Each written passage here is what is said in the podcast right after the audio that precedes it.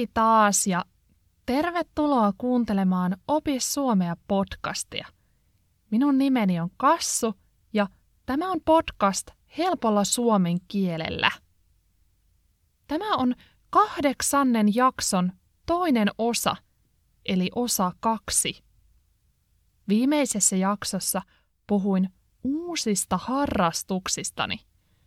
Viimeisessä osassa kerroin, että minulla on uusia harrastuksia. Muistatteko te vielä, mikä minun uusi harrastukseni on? Kyllä, minun uusi harrastukseni on kalligrafia. Itse asiassa se ei ole aivan uusi harrastus. Se on uusi harrastus minulle, mutta kalligrafia ei ole uusi asia. Se on hyvin vanha kiinalaisen taiteen laji. Tiedättekö te, mitä sana laji tarkoittaa? Hmm, sanaa laji voi käyttää, kun puhuu esimerkiksi urheilusta. Urheilussa on olemassa paljon eri lajeja. On olemassa paljon urheilulajeja. Esimerkiksi juoksu on yksi laji. Myös jääkiekko on laji. Ja jalkapallokin on laji.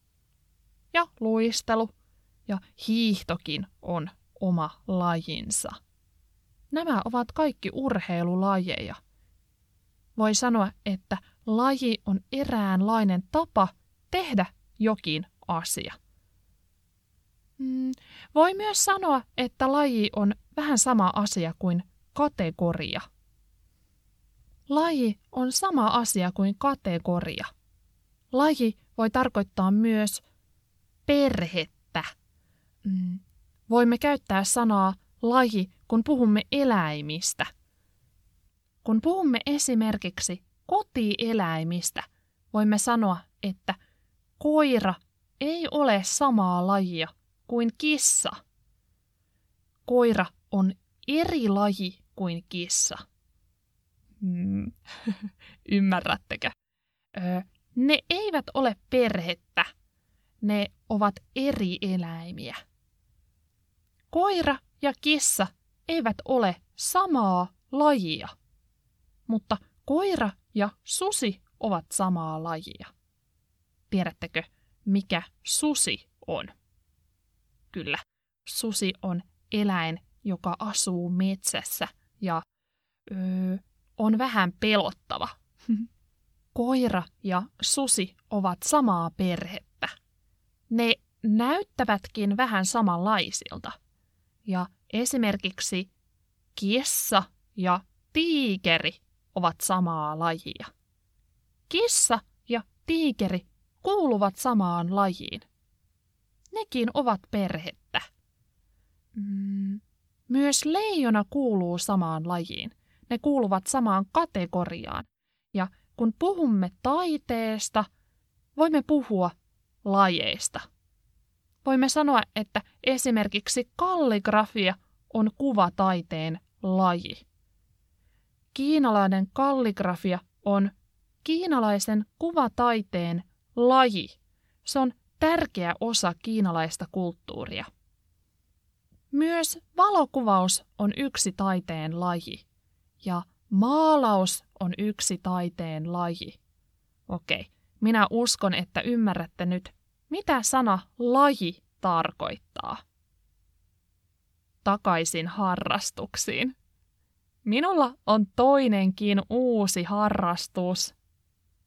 Tämäkin harrastus on vanha harrastus. Se ei liity taiteeseen. Hmm, tai no, en tiedä. Se on uusi harrastus minulle, mutta se ei ole uusi keksintö. Mitä sana keksintö tarkoittaa? Sana keksintö tulee sanasta keksiä. Sana keksiä on verbi. Se tarkoittaa sitä, kun löytää uuden asian. Keksiä tarkoittaa sitä, kun ymmärtää uuden asian – voi sanoa, että internet keksittiin. Kuka keksi internetin? Kuka keksi netin? Itse asiassa minä en tiedä sitä. Odottakaa hetki, minä googletan. Minä katson Googlesta. Mm. Aa, minä googletin, kuka keksi internetin ja sain vastauksen. No, Google sanoo, että kaksi amerikkalaista insinööriä keksi internetin. Mm-hmm.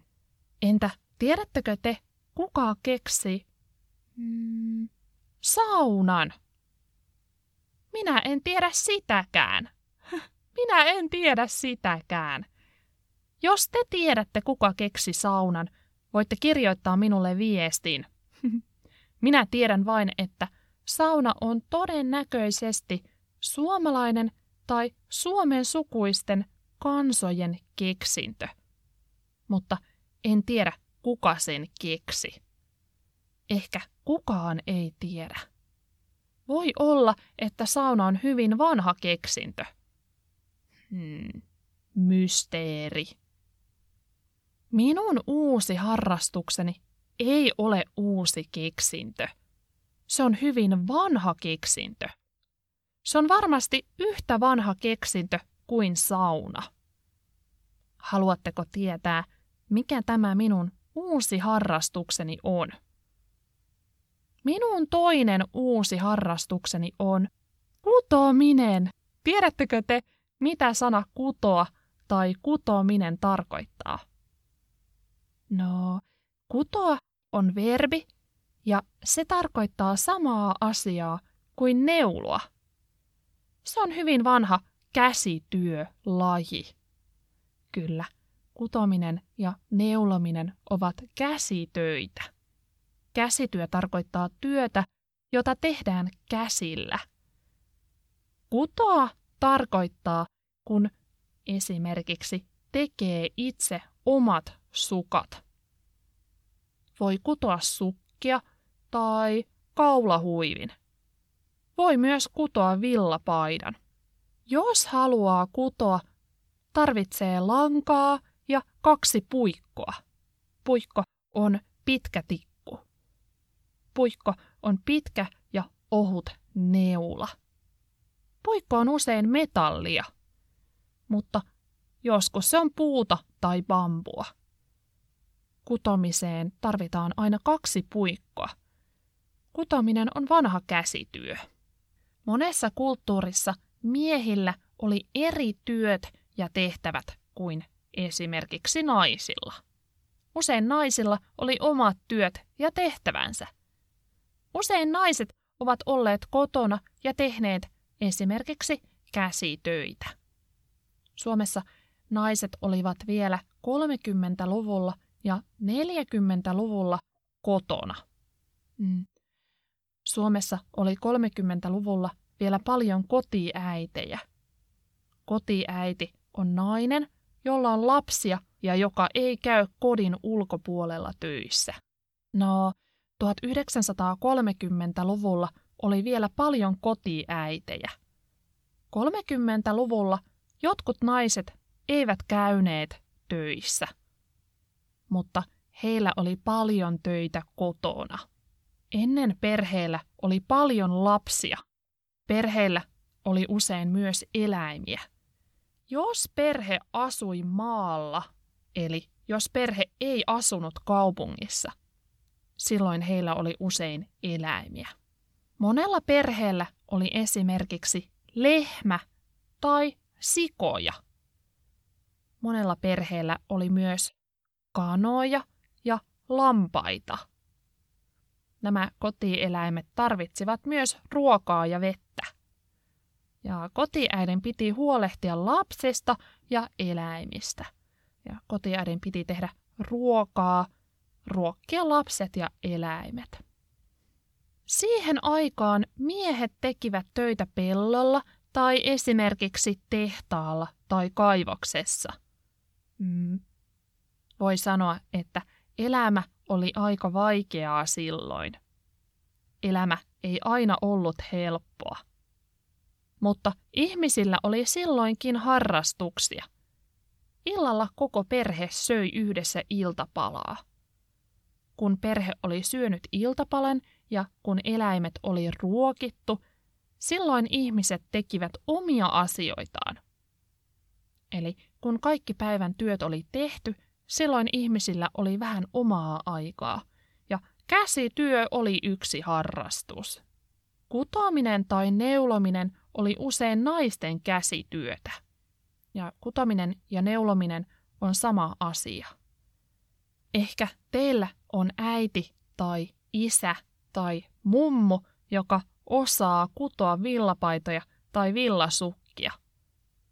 Minulla on mummu, joka osaa kutoa erittäin hyvin ja nopeasti. Minun äitini äiti, eli minun mummuni, osaa kutoa hyvin. Hän kutoo usein villasukkia. Jopa minun iso isäni osaa kutoa. Jep, minun iso isäni osaa kutoa. Myös minun äitini kutoo hyvin ja minun siskoni osaavat kutoa. Osaatteko te tehdä sukat itse? Osaatteko te neuloa tai kutoa sukkia? Sukan kutominen ei ole kauhean vaikeaa. Jos ette tiedä, miten villasukkia kudotaan ja jos haluatte oppia sen, voitte esimerkiksi googlettaa, miten kudon villasukat. YouTubesta löytyy myös paljon videoita, joissa opetetaan, miten villasukat voi kutoa itse. Kutominen ja neulominen tapahtuu langalla. Kerron kohta, mitä sana lanka tarkoittaa. 30- mm, ja 40-luvulla ihmiset käyttivät lampaan villaa kutomiseen. Ehkä tiedätte, että lammas on eläin, jolla on paljon karvaa. Lampaan karva on villaa. Ja lampaan karvasta, eli lampaan villasta, voi tehdä lankaa. Villa on paksua ja sitten siitä tehdään ohutta lankaa. Ja lanka on ohut asia, josta voi kutoa villasukat tai villapaidan. Ennen käytettiin villalankaa, mutta nykyään ihmiset käyttävät paljon esimerkiksi puuvillaa tai akryyliä. Sukat voi kutoa villasta, puuvillasta tai esimerkiksi akryylistä. Puuvilla on sama asia kuin cotton englannin kielellä.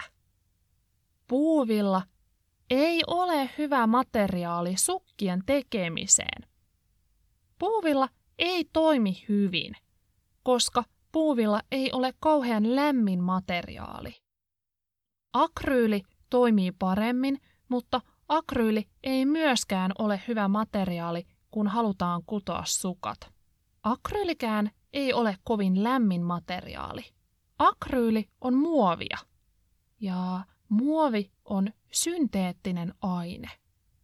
Muovi on synteettinen materiaali. Mitä on muovi? Tiedättekö te? Muovi on englanniksi plastic. Kyllä, muovi ei ole hyvä materiaali luonnolle. Mm, me varmaan kaikki tiedämme, että muovi on todella huono asia luonnolle. Se ei ole hyvä materiaali ympäristölle. Lampaan villa on parempi materiaali kuin muovi. Villa on erittäin lämmin materiaali. Villa on hyvin lämmin materiaali. Villa on myös kuiva materiaali. Se pysyy helposti kuivana. Siksi on hyvä kutoa villasukat oikeasta lampaan villasta.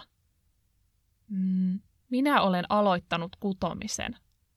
Mutta minä en halua kutoa villasukkia. Minä haluan kutoa villapeiton itselleni. Minä haluan kutoa peiton villasta. Peitto on iso asia, jonka alla voi esimerkiksi nukkua.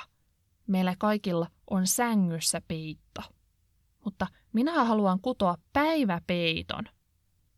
Villapeittoa ei yleensä käytetä sängyllä.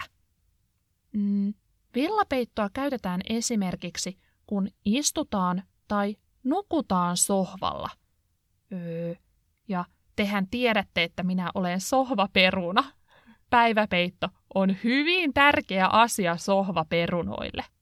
Jos istuu liikaa sohvalla, tulee helposti kylmä. Sen lisäksi Suomessa on talvisin aika kylmä ja villapeitto lämmittää mukavasti. Villapeittoa voi sanoa myös päiväpeitoksi. Muuten, tiesittekö te, että Suomessa on nyt alkanut kevät?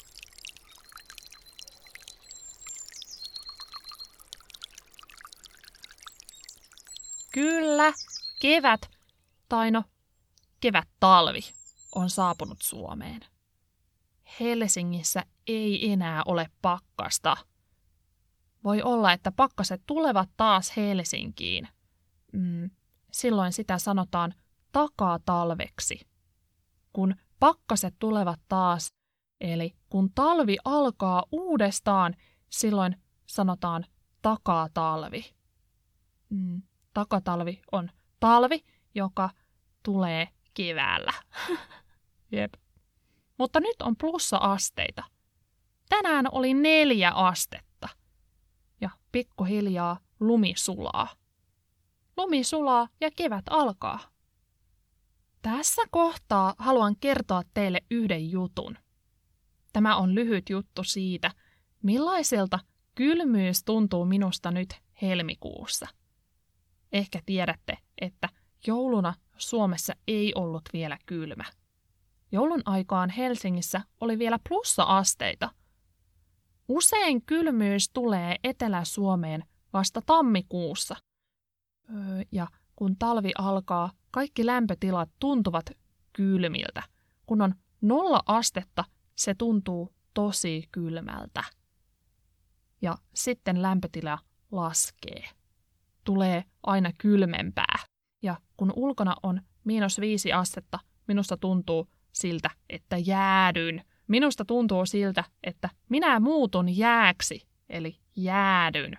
Sitten ulkona on miinus 10 astetta ja sen jälkeen miinus 15 astetta ja niin edelleen. Joskus Helsingissä voi olla 20 astetta tai jopa 25 astetta pakkasta, eli kova pakkanen. Mutta nyt on kevät talvi ja ulkona on neljä astetta.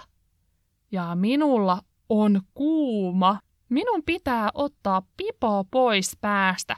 Minun pitää riisua pipo tai myssy ja minun pitää avata takki, sillä minun on liian kuuma ulkona. Aika hauskaa, eikö? Kun ulkona on kaksi astetta ja sinusta tuntuu liian kuumalta, silloin tiedät, että olet asunut Suomessa liian kauan. Ehkä tekin olette kokeneet saman. Ehkä tekin ajattelette, että aluksi talvi tuntuu tosi kylmältä. Joulukuun lopussa ja tammikuun alussa teillä on myssy tai pipo päässä ja hanskat ja paksu takki. Mutta kun on helmikuu, voi olla, että pieni pakkanen tuntuu liian kuumalta. Ilma tuntuu liian lämpimältä. Mutta oletteko te iloisia, että kevät tulee? Minun pitää sanoa, että minä en oikein tiedä, olenko iloinen. Itse asiassa minun on ikävä talvea. Saanko minä sanoa näin? Minun on ikävä paksuja lumikinoksia. Minun on ikävä lunta ja pakkasta. En ole vielä valmis kevääseen. Haluaisin, että talvi ja pakkaset tulisivat takaisin. Mitä te ajattelette? Apua. Minä olen höpissyt niin paljon taas kaikkea. Kääk! Ensin minä puhuin harrastuksista ja nyt minä puhun säästä. Jep. Minä siis puhuin kutomisesta ja neulomisesta. No, kutominen on minun uusi harrastukseni. Minä haluaisin kutoa itselleni villapeiton. Ja Sen jälkeen haluan kutoa itselleni villapaidan, sillä Suomessa tarvitsen villapeittoa ja villapaitaa. Haluan kutoa itselleni villapaidan lampaan villasta. Minulla on paljon kivoja villapaitoja, mutta minä haluan oikein paksun ja lämpimän villapaidan. Minä haluaisin paksun villapaidan, jotta minun ei tule ikinä kylmä. Minä olen vähän vilukissa. Ehkä muistatte, että suomen kielessä on sana kotikissa ja kotihiiri. Sana kotikissa tarkoittaa sellaista ihmistä, joka tykkää olla kotona. Mutta sana vilukissa tarkoittaa eri asiaa. Sana vilukissa tarkoittaa ihmistä, jolla on aina kylmä. Hänellä on aina kylmä tai vilu. Vilu on sama asia kuin kylmä. Se on puhekieltä. No, minä olen vilukissa. Minun on aina kylmä. Mutta kylmyys on ok, kun on tarpeeksi vaatetta. Kun on lämpimät vaatteet, silloin kylmä sää on tosi ok. Kun korona on ohi, haluaisin taas matkustaa. Kun koronaa ei enää ole, haluaisin matkustaa jonnekin kauas. Itse asiassa olen katsonut YouTube-videoita Jakutskista. Kyllä, Jakutsk on kaupunki Venäjällä. Jakutskissa on talvisin todella kylmä. Ja minä haluaisin matkustaa Jakutskiin talvella. Mutta Jakutskissa on talvisin paljon kylmempi kuin Suomessa, jopa 50 astetta pakkasta. Ja siksi minä tarvitsen lämpimän villapaidan. Tarvitsen varmaan myös hyvin lämpimän talvitakin. Haluan kutoa itselleni lämpimän villapaidan ja sitten haluan matkustaa Jakutskiin. Tuletteko te minun mukaani Jakutskiin? Haluatteko tulla mukaan? Kutominen on hauska harrastus. Minusta se on hieno harrastus, sillä minä voin kutoa itselleni vaatteita ja erilaisia asioita, joita oikeasti tarvitsen. Voin kutoa itselleni juuri sellaisen villapaidan kuin haluan. Minä myös nautin kutomisesta. Kun kutoo, voi ajatella omia asioitaan tai vaikka kuunnella musiikkia tai podcastia. Jep. Voi jutella toisen ihmisen kanssa ja kutoa samalla. Kutominen on täydellisen rentouttava harrastus. Muistatteko te vielä, mitä sana rentouttava tarkoittaa?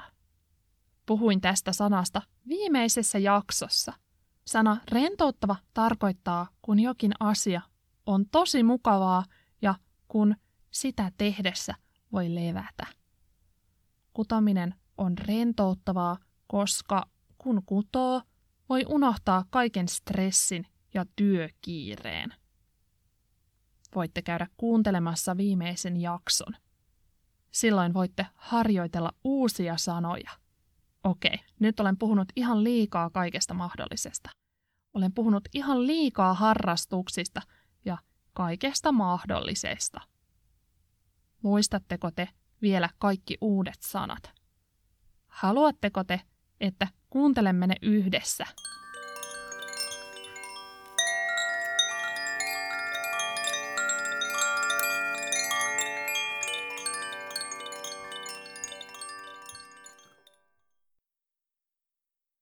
Laji.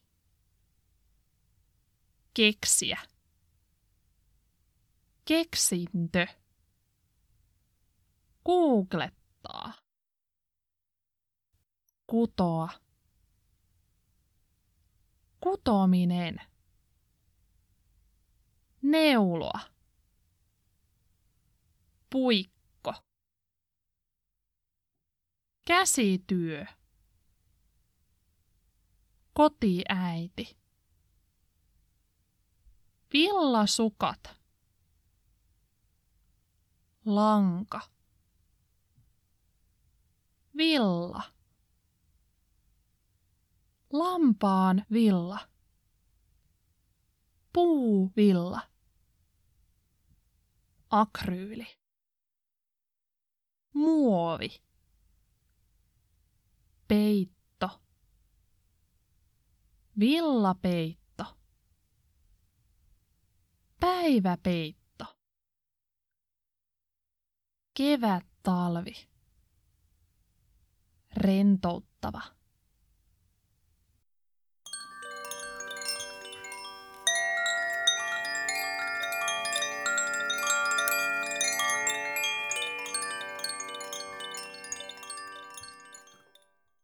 Tämä jakso päättyy nyt tähän.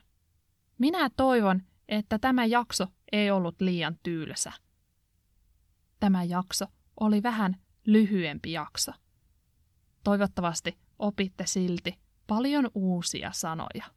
Haluaisin kiittää kaikkia tämän podcastin kuulijoita ja ystäviä. Olen saanut ihania viestejä ja sähköposteja teiltä. Kiitos teille teidän ihanista viesteistänne. Olen todella iloinen, kun saan teiltä viestin. Kiitos myös teille, jotka olette ostaneet minulle teen Buy Me a Coffee-sovelluksen kautta.